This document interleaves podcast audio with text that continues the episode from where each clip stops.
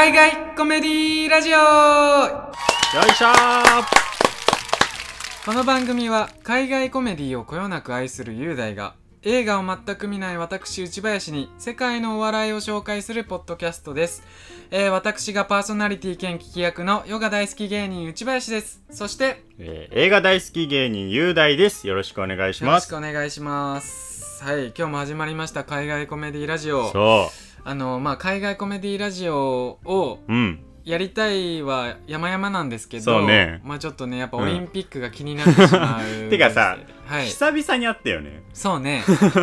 23週間ぶりぐらないオリンピック見てんの？オリンピックは僕は見てます。でしょ？大好きなんで、はい、なんかスポーツ。なんかだんだんさ、うん。時間が全然合わなくなっておかしいなと思ってたらさ、オリンピック見てたんかい。オリンピックのせいやな。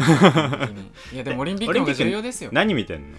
えっとまあ僕、うん。バスケサッカー、まあ、いろいろ見てんだ。水泳とかも全部はい網羅してますね。あー。室伏はどうなん？室は。伏はだいぶ前よ。あ？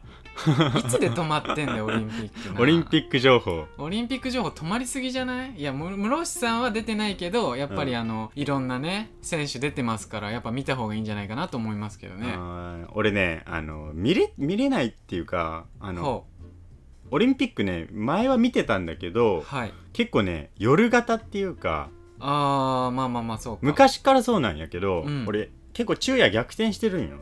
あ確かにそうかもしれないですそう。ねだからあのーなんていうの？見れなんか普通に日本でやられると、うん。普通の人が見れる時間じゃん？言はい言うなら、だから見れなくてあ。逆になんかヨーロッパとかはい。南米とかなんかその経度が遠い国、うんそしたらなんかちょうどいい具合に夜中に時間があって生放送で見そうれるいうことか。そうだから何も見れてないよオリンピック。あ日本でやられると逆に困ると。そうそうそうそうそう。そういう人いるんやね。あーまあまあまあそうか。でもね、うん。あの夜中夜型っていうか、うん。映画好きって俺意外と夜型が多いんじゃないかなって思ってて。えどういうこと？なんかさ、ようん。夜暇な時になんか映画見たりとかねなんかとかなんかなんていうのかな。確かになんかワウワウとかだったら、そうそうそうそうまさ深に夜2時とか3時ぐらいに海外のなんかドラマとかそう。ねやったりしてますもんね。俺のうちの実家がワウワウ契約してて、はい。あのー子供の時とかに、うん。なんか夜中にうん。その、み子供が見ちゃダメな映画とか、ああわかるわかる。うん、やってるんよ。なんかラッパーのドキュメンタリーとかやってるそうそうそうそうそう。わわ俺めっちゃ好きやったわ 海外サッカーうん。を俺見たくてサッカーやってたから、ら生放送で。それがでも深夜3時ぐらいにあるんよね、うんわかるわかる。そしたらその前にやってる、うん。なんかの見てうわ何やこの映画みたいなのでうん衝撃受けて映画好きになるみたいな。わかるわ確かに。う んでしょでその楽しさがあるから俺ずっとそっから夜型なんよね。あそうなんや。そう。もその映画のせいであの夜型になったんやあーかもしれない。下手したら。出したら。まあまあ。オリンピックだって何見ればいいか分からんもん。いやいや見たいもん。それこそサッカー見ればいいじゃないですか。いやだからさうん。あの、オリンピックさサッカーはもちろんいいんだけどさ、うん。あの走なんか運動的な競技あるじゃん。運動的な競技。なんか走ったりとかそうそうそうそう陸上？出ないの？あなた。だあのほらハンマー投げとか。うん。さっき室伏で言ったけどさ、ねうん。あれさあの普通の人がどのぐらいかをまず見せてほしいよ俺毎回思うんだけ普ど通の人っていうのはアマチュアってこと？いやいや違う違う違う。だから何もしたことないそうそうそう。一般の普通に入っ働いてるサラリーマンが その 100m 走とかをよ横で走ってほしいの。怪我するぞいやいや横でほら走ったらいいじゃん。その走ったらいいじゃん10レーンぐらいで。10レーンぐらい。そしたらさその9秒9秒台がどれだけすごいかってわかるじゃん。あそのだから一般人これぐらいですよ。そうそうそうそうそう。いやいやいやいや。9秒なんとかで走られてさ、うん。でもみんな9秒何の人たちが走ってるじゃん、うんそしたらなんかその速さが伝わってこないから、はい。あの普通の14秒ぐらいのおじさんをうん。横で走らせるんよ。そしたらうわ速えこいつらってすごさわかるじゃん。いやまあまあわかるけどなんか ちちゃっちくないか？ハンマー投げとか持ち上がらんねみたいな。ねおっさんを見たいんよ。あそういうこと？叫び声だけでかいおっさんとか見たくない。たがやりゃいいじゃん。あんたがオリンピック会場行ってやらせてください言えばいいよいやほんとそれそれ俺俺の提案オリンピックの提案、ねそしたらね俺全オリンピック見るわそうか楽しくてしょうがないもん確かにねね陸上とかの人が特にね横で伝わんないもんねそうそうそうそうそうそうんいいやそんな話じゃないんですよあ何何？今回は。もうオリンピックはねもうそろそろ終わりということで。あそうよね。もうはい終わっちゃうんだよそうね、海外コメディラジオの季節がやってくるように ちょっと僕たちもね淡々と海外コメディを紹介していきたいなと思います。はい、はいというわけで、うん。えーまあ、オリンピックは世界のそう世界的なさ人たちが集まるけどはい。世界で活躍したといえばもうこの人しかいないっていうぐらいの、うん。もう第1位かもしれない。世界的活躍で言えばその人をちょっと今日は紹介するわ。はい。このラジオでは毎回コメディアンを一人とコメディアンが携わってるドラマとか映画を紹介してるんだけどはい。え今回はえっとねボブ・ホープ。うん。ボブ・ホープっていうはい。伝説のスタンダップコメディアンを紹介したいと思います。はい。よろしくお願いします。はい。でボブ・ホープなんだけどはい。あのね今回はちょっとボブ・ホープの人生だけでいきたいなと思って。うんうんうん。なんでかっていうとこの人もう亡くなってんのねはい。あのー、1903年から2003年まで。おお100歳生きてうんうんうん。すごい。1900年代っていう、うん。なんていうの人類史上で最も人類がなんていうの進化した時代よね1900 20世紀。そずっと生きてここをずっと生きて、うん。この人すごいのがその晩年最後亡くなるまで、うん。その90歳ぐらいまでは現役だったのええで活躍し続けたからうん。もうもろ1900年代全てを知り尽くした男なわけよ。すげえっすね。そう。うん。しかもこのボブ・ホープっていうのはそこまでずっとアメリカのスタンダップコメディアンなんだけど、はい。歴代トップだから、うん。あのなんていうの？世界中を回ってたわけよね。ほうほう。だから世界に知れ渡っただからなんていうのかな？もう世界で一番すごいスタンダップコメディアンよ今から紹介するのは言うの。もうなんかスタンダップコメディアンのもう元祖というか、そうそうそうそうそう。そういった方と。でボブ・ホープなんだけど、はい。この人アメリカって言ったけど生まれはイギリスなのね、うん。うん、でイギリスのロンドン出身なんだけど、ボブ・ホープが6歳の時に、はい。ボブ・ホープのお母さんがそのアメリカンドリームを夢見てうん。そっから渡米したんだけどはい。そん時1909年と、うんうんもういつかわからんじゃん、うん。ちょっと1903年生まれって言ってちょっとなんていうの実感がわかないと思うから、うん。1903年生まれの人ちょっと調べてみたいよ俺。はい。そしたらえっとね、えー日本だと、えー小林滝次うん。蟹高専の。はい。もうあの 歴史と教科書に出てくるような昔の人。あと小津安二郎っていう映画監督ね。お黒澤明よりも年上なよ。すボブ・ごいな。ホープって、あと金子みすずそんな人と一緒のあと、ね。風立ちぬであの描かれた堀越二郎さんとかそういう人たちともあだからねもうとんでもなく昔うん。明治36年だって。えー。で日露戦争が1904年なの。だうん。から日露戦争より前に生まれた人だよ。すごいな。すごいね本当にね。今から紹介する人は、でそんなボブ・ホープなんだけど、はい。えー6歳でアメリカに渡ってあの12歳の時にはい。チャップリンのモノマネをしたの、うんうんうんアマチュアのコンテストでチャップリンのモノマネをしてそこで入賞したことで、はい。最初にそこでステージに立って笑いを取ったんだけど、チャップリンの方がやっぱ年上ってことですねそうねチャップリリンはもっと前の人だね。チャップリンンは1889年。生まれは、まあでも同世代でもほとんど同世代だよですね。すごいよね。チャップリンと同じ時代を生きた人なんだけど、で活躍した時期で言うとチャップリンより長いからね。そうね。そう。んんで12歳の時にチャップリンのモノマネして、うんはい。でそこでなんか入賞して、まあ、初めてお笑いとして認められたっていうか、うん。でそこからいろんな仕事やるんだけど、はい。その時のおお笑いの感覚が忘れれなくて、うん。ボードビルに挑戦するんだけどボードビル。ボードビルっていうのがえっとね今だとちょっと説明しづらいんだけど、うん。この時のなんていうのかなお笑いとかうん。歌とか、全エンタメが見れるところってボードビルだったわけ。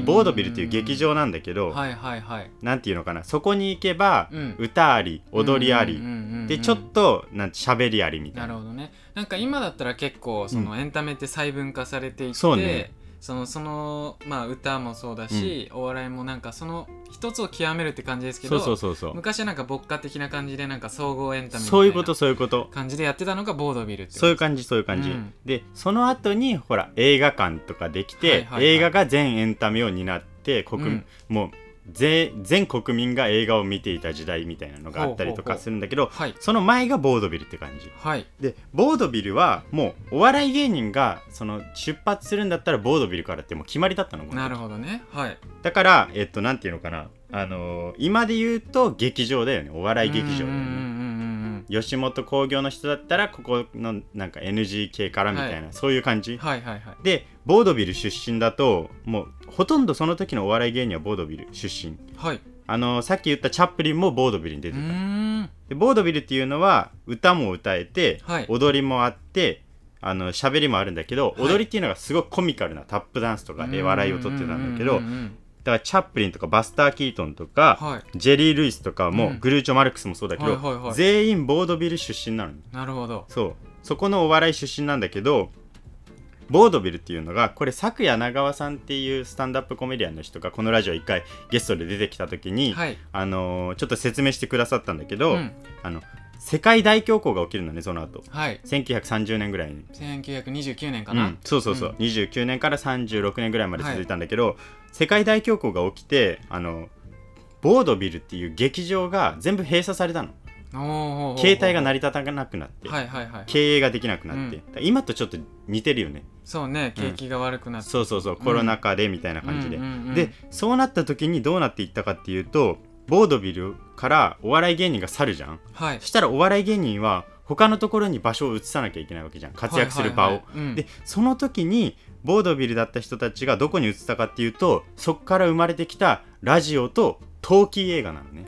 おなんかその時代の流れにうまく乗れそるかどうかっていうところですね。う。でラジオとトーキー映画なんだけど、はい。トーキー映画っていうのはそれまでサイレント映画っていう声が入らない。はい。喋りがないまさにチャップリンとかバスター・キートンで有名だけど、動きのコミカルなとかはい。動きのドラマの映画だったわけよね、それまでは、はいでそっから声が入るようになったのトーキー映画って、うんうんうんうん。それがトーキートークのトーキー、はいはいはい。でしょ、はい。でさらにラジオ。はい。だからどっちも喋りが必要になったの、うん。え陶器映画は、うんあのいわゆる昔の白黒映画みたいな感じそうね。だからそう思い浮かんでもらえば一番正しい。なるほど。そう。白黒映画のの走りみたいな感じ。いやした白黒映画だったんだよあね昔から。うんうんうん。そのサイレント映画もそうでしょ、はい、はい。だからそっから白黒映画に声がついたのが陶器映画、ね、なるほどなるほど。そうそうそうそう、はいはい。で陶器映画に移行するってめちゃくちゃ難しいわけよ。だって今まで喋らなくてよかった人が急に喋らなきゃいけなくなったんだもん。かてかこいつどんな声してたんやろうらいのそうそうそうそうそう、下手したらお客さんからしたら。そうでだからそこでそのなんていうのかな演技力とかが喋、りの演技力とか喋りの面白さがないお笑い芸人は、うん。全員どんどん消えていったのね。なるほどで生き残れた人は喋りが上手かった人だけ、とかセリフとかが上手かった人。はい。でチャップリンは喋りの演技もできたから、うん。その後の波にも乗れたんだけど、はい。チャップリンと同じようにそのライバルとして活躍してたバスター・キートンっていうコメディアンは喋りが上手くなかったの。だから陶器映画の波に乗れなくて、うん。そこから失敗していったのねなんか今でこそなんかうん。芸人が喋りうまいの当たり前じゃないそうそうそうそうそう。まさにそうなん時代だよはもうだけどその時は踊りとかの方がうん。踊りとか動き、リアクションとかの方が評価されてた時代なんだよね。素晴らしいね今日のラジオは。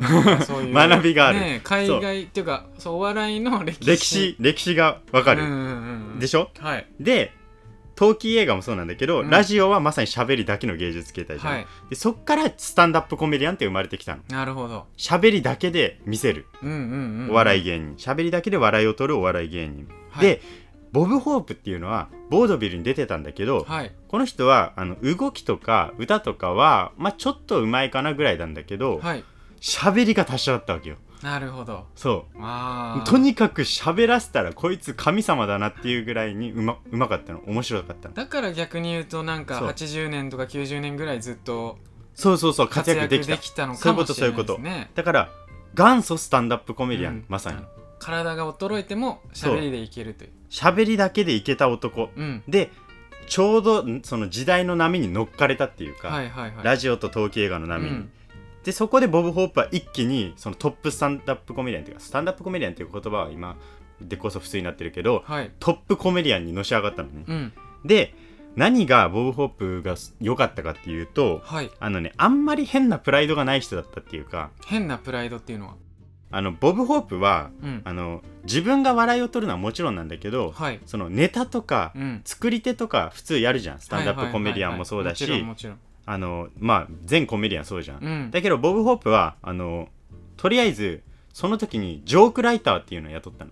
ほうほもちろん自分でジョーク作れる人なんよ。ううん。だけどあのボードビルからラジオに移る時にはい。ラジオって毎週やらなきゃいけないわけよね。うんうんうんでボードビルっていうのはその時来たお客さんをわ毎回笑わせればいいわけよ。そうですね。でしょ？残らないですからね。そういうこと。だけどあのラジオっていうのは毎週やって、うん。毎回同じ人が聞いてるかも可能性があるわけよそうね。ねうん。ボードビルだったら1年間に何個かジョーク作ったらそれで1年持つんだって。あそうか。その当時は。なるほどね。だけどうんうんラジオだとそれができないわけよ。うん、うん確かに。毎回同じ喋りしとるやんってなるじゃん。まあまあなんかその不特定多数の人が聞いてるわけだか そうそうそうそうそう。らわからないですもんね。だからそれは無理だって。この人簡単に諦めて、うんなんとその時ありえないんだけどジョークライターを8人も雇ったの。えー、すげえ。かっけえななんか逆に。ジョークライター8人よ。ねえ。今でもそんな雇われないとそう思うけど、ね、よね。今のコメディアンンも1人で8人は雇わないと思うけど、うんうんうん。で8人を破格の額でや雇ったのジョークライター。ほジョーク書いてくれたらこれぐらいの額出すよっていう、う、うん、その当時ありえないぐらいの額金で、額がね、うん。完全に採算度外視へえ。赤字でやってたのなるほど。それよりもクオリティをとにかくまずはうん。その波に乗ることが大事だってうんうん言って、うん。でラジオで天下取ったのね。ボブ・ホープのショーで。すげえ。とんでもない人でしょ、ね。もうここだけで。すごいっすねマジで。ちょっと海外コメディラジオもねあのライターを雇いたいなと思いますけど、ね、面白いこと言ってくれる人 なかなかねなかなかこの話のストーリーで作れる人はいないやろうな。そう。しかもさ 今今でもさ別に採算度外視でやってるのに。さ、これ以上また赤字はきついんでね、はい、そう。でボブ・ホープなんだけど、はい。あのーそっからララジオとか陶器映画で一気に名声を得たんだけどはい。ボブ・ホープが一番有名なのってそこじゃないの。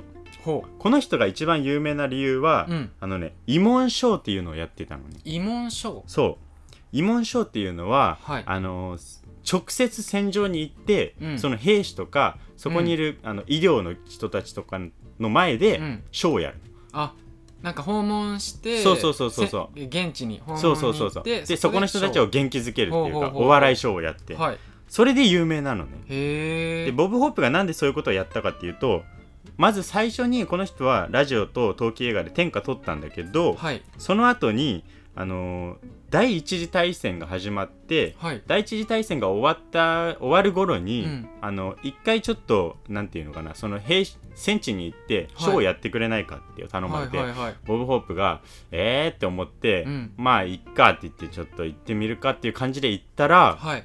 まずあのボブ・ホープが着いた瞬間に、うん。そのアメリカの兵士たちがはい。何万人って集まったんだって、そのボブ・ホープのショーを見に。うん。一気に同じところにブワーって集まって、はいボブ・ホープが最初のお決まりのなんか自分のいつものつかみぐらいのジョーク。はい。そのジョークをポンって言っただけではい。バッキャーンって爆発みたいな笑いが起きたんだって。めちゃめちゃすごい。そう足元がもうぐらついてはい。え俺なんかなんか俺のパンツが見えてんのかみたいな。ずれ落ちたんかそうズボンンずり落ちたみたいな。いや俺のジョーク以外の面白いことが何か起きたとしか思えないって思ったんだって。ぐらい受けたって何があったんだっていうことなんだけど、えーでもよくよく考えたらはい。その第二次大戦より前だからね。うん。その時ってその戦地にうん。持っていけるエンターテインメントって何もないわけよ、あそうか。もちろんそのテレビとかもないし、うんうんうんうん。何にもないしそのそうね。女の人もいないしみたいな。うん。そのエンターテインメントゼロのところに、うんボブ・ホープっていう歴代トップのあその当時のトップのコメディアンがやってきてくれてほそこでジョークを言ったっていうもうお笑いとかそのエンタメを欲してた兵士たちがめちゃくちゃ笑ったのね。う確かに。それはもうねとんでもない。そうそうそうそうそう、うん。もうブワーって盛り上がって、はい。ボブ・ホップはその時にあのこんなに受けるしうん。こんなすごい経験って多分ここじゃなきゃできないって思って、うん。俺は慰問ショーをやり続けるしかないここれでって言って。ほでボブ・ホップは実際にその慰問ショーっていうのは、ううん。そのギャラをほとんど最後の方とか、うん。もう採採算度外視というかほとんど金にならないのにやってたえー、でめちゃめちゃなんかそれに魅力を感じたってそういうことそういうこと、うん。でそのボブ・ホープはもうほんととんでもなくなんていうのかなすごい人だから、うん。歴代のそのその当時の大統領とか全員とはい。あのー友達なの。へえ。そう。だ第二次大戦の時のフランクリン・ルーズベルトのうん。目の前でうん。ボブ・ホープがショーをやって、うん。ルーズベルトが大爆笑したっていう逸話とかがあったり、いいコネクションすごいっすね。そう。そう。が半端ない人なの、うんうんうん。だからその当時の大統領とかにちょっと慰問書を言ってくれないかって直接頼まれて言ってた、へーあなるほど。そすごいなそれはすごい。うん。うでそういう逸話がそういえばあのごめん。話しててちょっとあの本の紹介をしておきたいんだけどほあのボブ・ホープが出した自伝があるのね。うはい。で90年ぐらいに出した自伝なんだけどはい。えっ、とね本のタイトルが「ボブ・ホープ自伝ギャグとジョークで綴るアメリカ50年史」っていう本でうん。これほんとすごい本で、うん。あのねボブ・ホープが、まあ、活躍した第二次大戦ちょい前から、はい。1990年ぐらいまでをそのボブ・ホープ自身がうん。自分で振り返ってるのね、なるほど。ただここに出てくる本の話が、うん。その全部とんでもないっていうか、うん。さっきのルーズベルトの話もそうだし、うん。ウィンストン・チャーチルにも合ってんの。えー。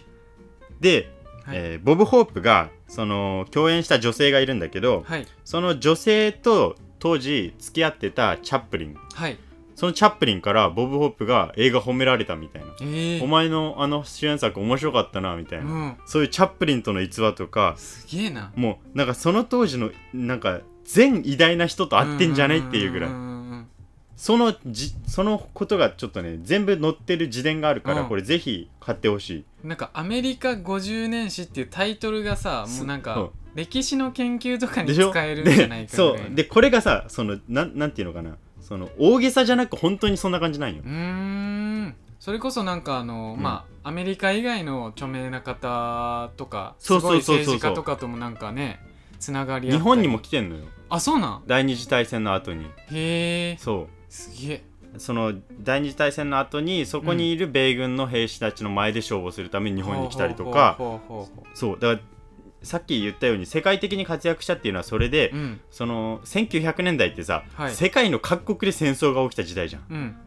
わかる、うん。第一次大戦第二次大戦もあったしその後にアメリカがいろんな戦争したでしょ、うん。そこで全部でボブ・ホープはそのショーをやってるから、うん。全世界に行ってるようなもんなのこの人。まあ特にねアメリカは戦争めっちゃそうそうそうそう。その後もね、うんうんうん。まあ、良くも悪くもっていうか悪くもなんだけど、やってるからね、うん。でボブ・ホープの慰問ショーのすごかったのが、うん。その当時ざ斬新だったのがね、はい。ボブ・ホープってラジオやってるじゃん。はい。そのラジオをそのなんていうのボブ・ホープが戦地に行ってショーをやってる様子うん。そのショーをラジオで放送したの。ほうほうほうほう。おってことはなんか出張版ラジオみたいな。そうそうそうそうそうそう。そうほうほだから1940年代のその第二次大戦中にうはい。ボブ・ホープがそのラジオショーとして戦地に慰問ショーをうん。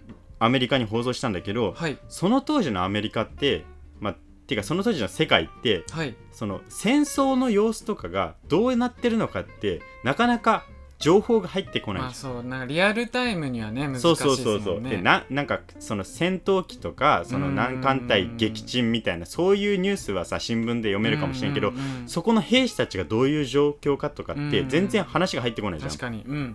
でボブ・ホープがそのショーをやって兵士たちがブワーって爆笑してるのとかを、うん。そのアメリカ国民がアメリカから聞くとあ兵士のたち人たち今元気で頑張ってるってういう情報が入れたし、んなるほどなるほど。で兵士たちからしたら、うん。アメリカっていうものの代表のボブ・ホープがうん。来てくれて、アメリカと兵士その戦争をその戦地をつなぐうん。そのラジオだったわけ、ね。ボブ・ホープがやってたのって。すごいな。価値がすそうごいですね。とんでもないでしょその当時として、うんうんうんうん。だからもう主流メディアの一個だったわけよ、ね、なるほど。あーすごいですねそれは。もう凄さしかないじゃんはっきり言ってこの人、うんうんでなんかね本の中ですごく好きな話でねこの人、本当にぶっ飛んでる人で、うん。アホなんだけどうん。あの第二次大戦が終わった後に、うん。ボブ・ホップがドイツにあの慰問書をしに行った時に、うん。あの戦争終わった後ねはい。でヒトラーとエヴァ・ブラウンっていうヒトラーの愛人がいるんだけどそその2人ってその最後自殺して終わったのね地下で。はい。でそこの地下にボブ・ホープ行ってんの。え？そんな入れるんですか？そうだからそのコネを使って。コネを使って。そうそうそうそう。とんでもないコネそうでしょ、はい。しかもまだそ片付いてない状状そっか態そっか。そう。でヒトラーとエヴァ・ブラウンの死体はその庭師が燃やしたらしいんだけどほその後のそのまだその遺品が残ってるところにうんうんうんボブ・ホープ行って、うこの人遺品盗んでんの。やば。えぐいな。ヒトラーの遺品だっつって盗んでんの。えぐこの人。やば。で何を取ったかっていうと、うん。あのねヒトラーの便箋はいはいはい。で、アドルフ・ヒトラーじゃん。うん。で AH だから、うん。でボブ・ホープだからお AB に A を B に変えたら俺自分で使えるわって言って。意味わかんない。家に持って帰ってんのこの人。使えるバーでやるぐらいだったら持って帰るの マジで最高だろ、ねえすごいですね。そう。だなんかねそういう逸話が載ってるから本もぜひ買ってほしいんだけど、うん。まあボブ・ホープは本当にだから1900年の前半の時からずっと活躍し続けて、はい。アメリカでナンバーワンになったんだけど、はい。あのねボブ・ホープが一気に評判を落とした時代があるの、へえなんかずっと活躍してるイメージ。そうでしょ？うん。ただそうはいかなくなったのがはい。さっきも言ったようにアメリカっていろんな戦争したじゃん1900年代、はい。でしょ？でまあ第二次大戦は、まあ、日本からしたらさアメリカもひどいこといっぱいやっただろうって話なんだけどそのアメリカがいわゆる連合国側っていうかさ正義。そのはい。ナチスドイツと戦った、うん。なんていうのか正義の戦争をしていたっていうか、まあ歴史的にね。はい。でしょ？でしょ？だけどその後の戦争って基本アメリカが今振り返ると悪者になった戦争なわけよ。まあ確かにそういう見方もありますね。でそのし象徴がベトナム戦争なんだけど、でベトナム戦争の時に、まあ、ボブ・ホープはいつものように、うん。ベトナムに慰問しに行ったのね、まあ、当たり前じゃん戦争があってるんだから、こいうん俺は行くぞって言って、はい。ベトナムに行ったんだけどはい。そのベトナム戦争の時にあのテレビが台頭してきてカラーテレビが、でなんとベトナム戦争のその民間人とかをうん。兵士たちがよ、うん。殺してる様子とかっていうのが、うん。テレビで流れちゃってたのその当時あーはい。ぶっ飛んでるけどねその時代もよく考えたら。うんでそれを見たはい。若者たちがいやもうなんでこんな戦争やってるんだと。うん。アメリカっていうものを信用しなくなったのね、なるほどね。そう。んんうん。政政治家とかはい。その時の既得権益になってるやつら全員を、うん。あいつらは悪者だって言って、うん。そっから起こったカルチャーがカウンターカルチャーって言って、はい。そっからヒッピーカルチャーとかいろんなものにつながっていくんだけどね。うん。大人たちがやってるのは全部悪いことだってうんうん言って、うん。でそっからヒッピーとかが出てくるわけ。なんかアナーキー的なそうそうそうそうそう。そうでコメディアン。でその時に一番有名だったっていうか、はい。一番神神格化されてたコメディアンっていうのがレニー・ブルースだったのね。レニー・ブルースっていうコメディアンがいてあの時代はちょっと違うんですか？世代は。そうねボブ・ホープとは違う、うん。けどレニー・ブルースはものすごくそのなんていうのかな。当時、うん。その権力者っていうものにはい。ものすごく噛みついたコメディアンなの。ほうほうほうほもうなんていうのかな政治家だけじゃなくてうはい。そのその時にいた、既得権益。そうそうそうとにかく有名人とか、もう全員に噛みついてでへ放送禁止用語バンバン言ってるから、うんうんほとんどテレビにも出てこなかったえんだけど、その当時もう一番人気はレニー・ブルースだったあそうなんですね。うん、なんなんでかっていうと、はい。そのコメディアンっていうのはあのパンチアップって言われるんだけど、い上を叩けって昔から言われてるのね。ほうほうほうほその政治家とか、うん。今の日本でもさよく言われるじゃん。日本は、うん。うんその政治的上お笑いがないっていうのは、うん。そこで批判されてるんだけど、はい。その上を叩かないっていう、う、うんうんうん。それはダメだっていうのがでその代表がレニー・ブルースだった、レニー・ブルースはとにかく上を叩く人だったから。でそこで、えっと、一番その時代人気があったのがレニー・ブルースそう。で、はい、レニー・ブルースは亡くなったの。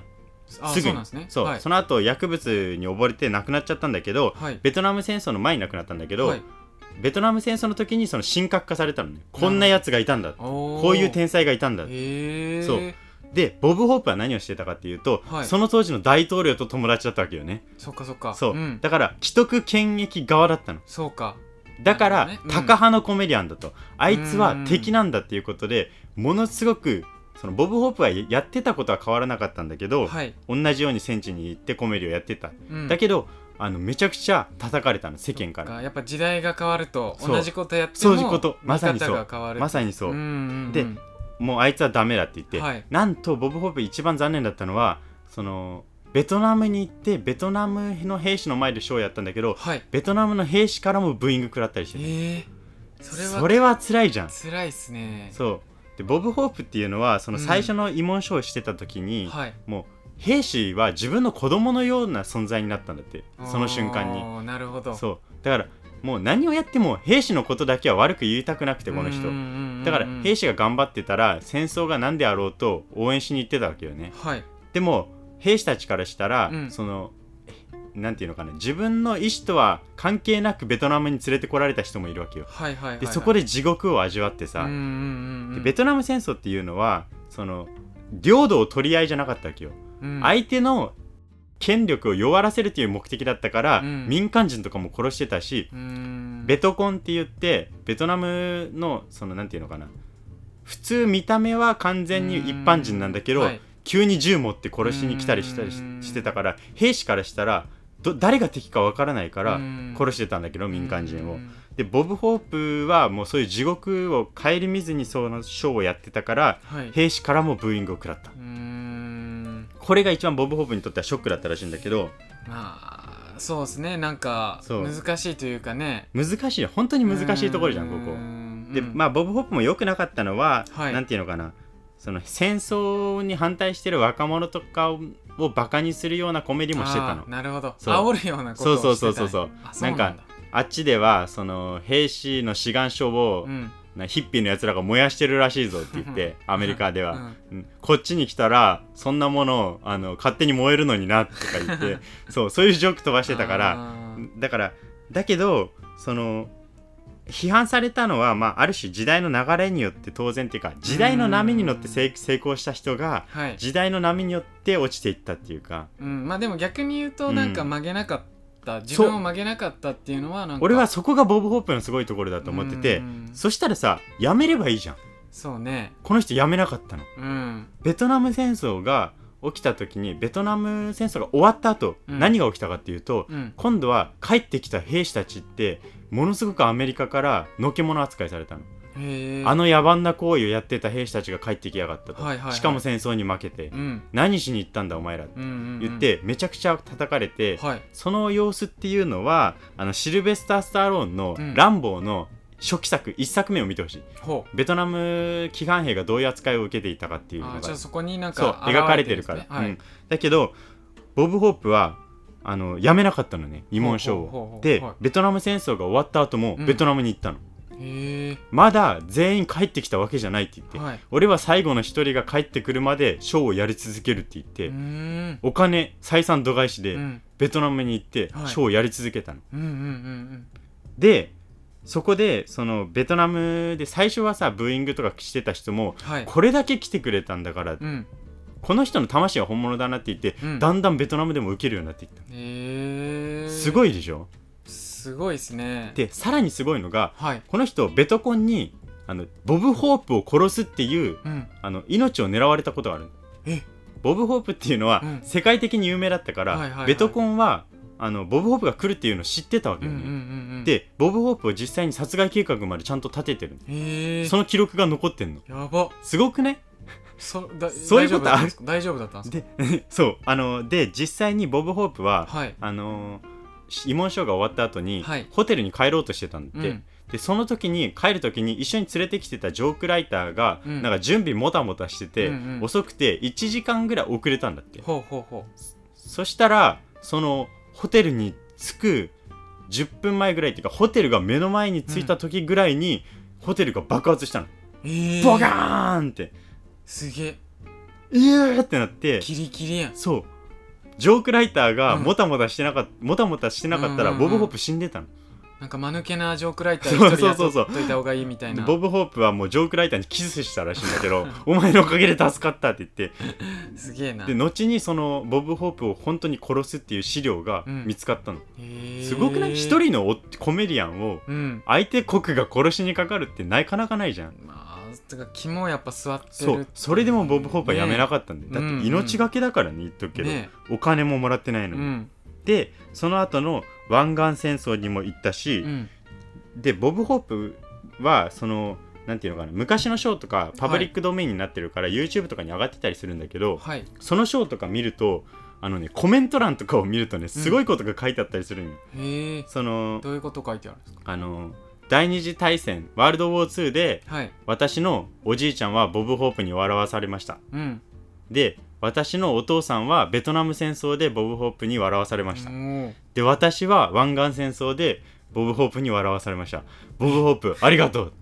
親子3代？そう。えー、すごいっすね。アメリカの兵士って結構なんかなんていうのかな。その代々兵士の人って結構多いんそうだからもう私の先祖ずっとお世話になってますみたいなコメントがあったりするの。すごいっすね。そう。でさらにすごいのが、うん。あのジョン・スタインベックっていう作家さん知ってる？ジョン・スタインベック。ああ「ハツカネズミと人間」とか「えエデンの東」とか有名な本めっちゃ書いてる人なんだけどはい。この人陸軍病院に第二次大戦の時にはい。あのボブ・ホープと一緒に慰問書をしに行ってんのへえがついてきたの、うんうんうん。その時のことを書き留めてるんだけどはい。それがすごく有名でフランシス・ラングフォードっていう歌手も一緒に来てたんだけどほもう陸軍病院ってもう最悪の現場なんよね要するに。ううーん。うん頭から血流してたりとか、うん。うん銃がもう詰まってるとか頭に、えで片足ないとか、うん。もう死ぬかもしれないっていう人たちがー、はい。もういるのね。う、んでそこでそのフランシス・ラングフォードっていう歌手が歌うんだけどはい。もう途中で歌えなくなってうん。もう廊下に飛び出していってうん。泣いて、うんうん泣いたりとか、悲しくなるそう、ねん。もうショーをやる場場所じゃねえみたいになってるんだけど、はいボブ・ホープはうん。そこでジョークを飛ばしまくって堂々と。おーなんか気丈に振る舞ってというか。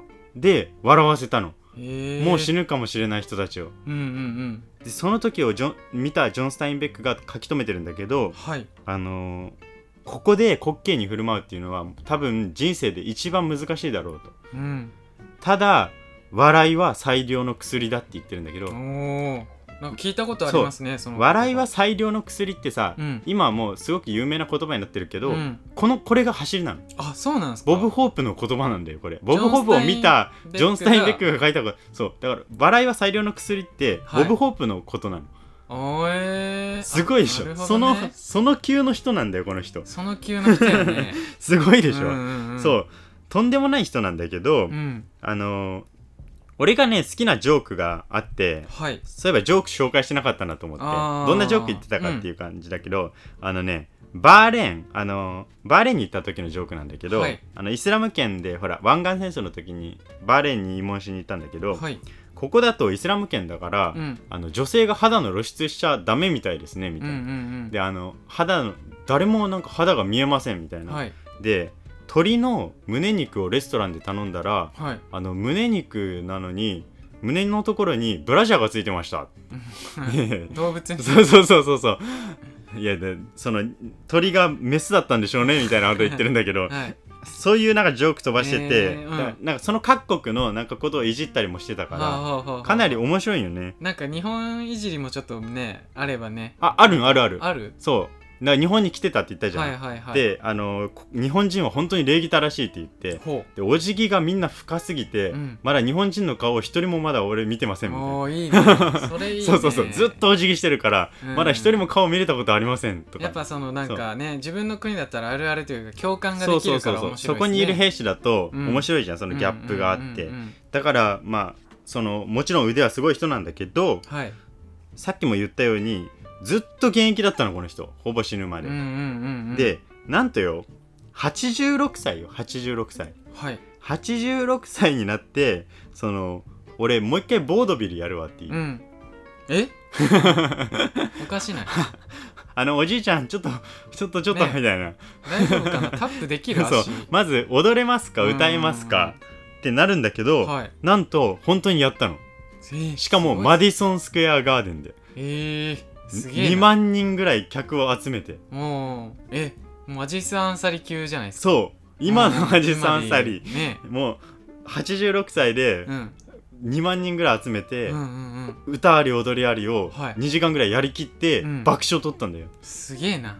であのボブ・ホープの思想ではい。一番有名なインタビューがあって、はいあのあるインタビュアーにおじいちゃんになった時にはい。なんであなたは他の芸能界の人とかみたいに、うん。その引退しないんですかっていう。うんうんうん引退宣言はしなくてもさだんだんまあね。活動を減らしていくじゃん、んなんで辞めないんですかと、はい。他の芸能人みたいにもうお金ならたくさんあるんだから、そうしなさいと別荘を買って、うん。その別荘のところで魚釣りでもやったりしないんですかって言われた時のボブ・ホープの返しが、はい、いや俺魚釣りは絶対にやらねえわってうん、だって魚は釣ったところで拍手してくれないだろ。なる。なるね。すごくない？あーだからボードビリアンの魂なのねこの人って。なるほど、客をまずファースト。はい、だから求めてるところに行きたいんだっていうことよね。あだから兵士たちのところに最後の一人になるまで行ったんだもん。ーだからその、うん。なんかいい悪いとか政治的な云々じゃなくてそのね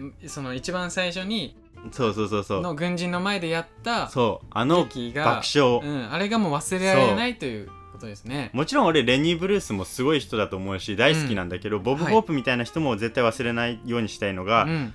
あのーボードビリアンだよね、うん。客ファーストっていうかそういう人もいるんだよっていうことをうんうんうん。ちょっと伝えたくて、はい。今回ちょっとボブ・ホープを紹介したところでございます。はいありがとうございました。はいちょっとまあ今回はね今日、うん。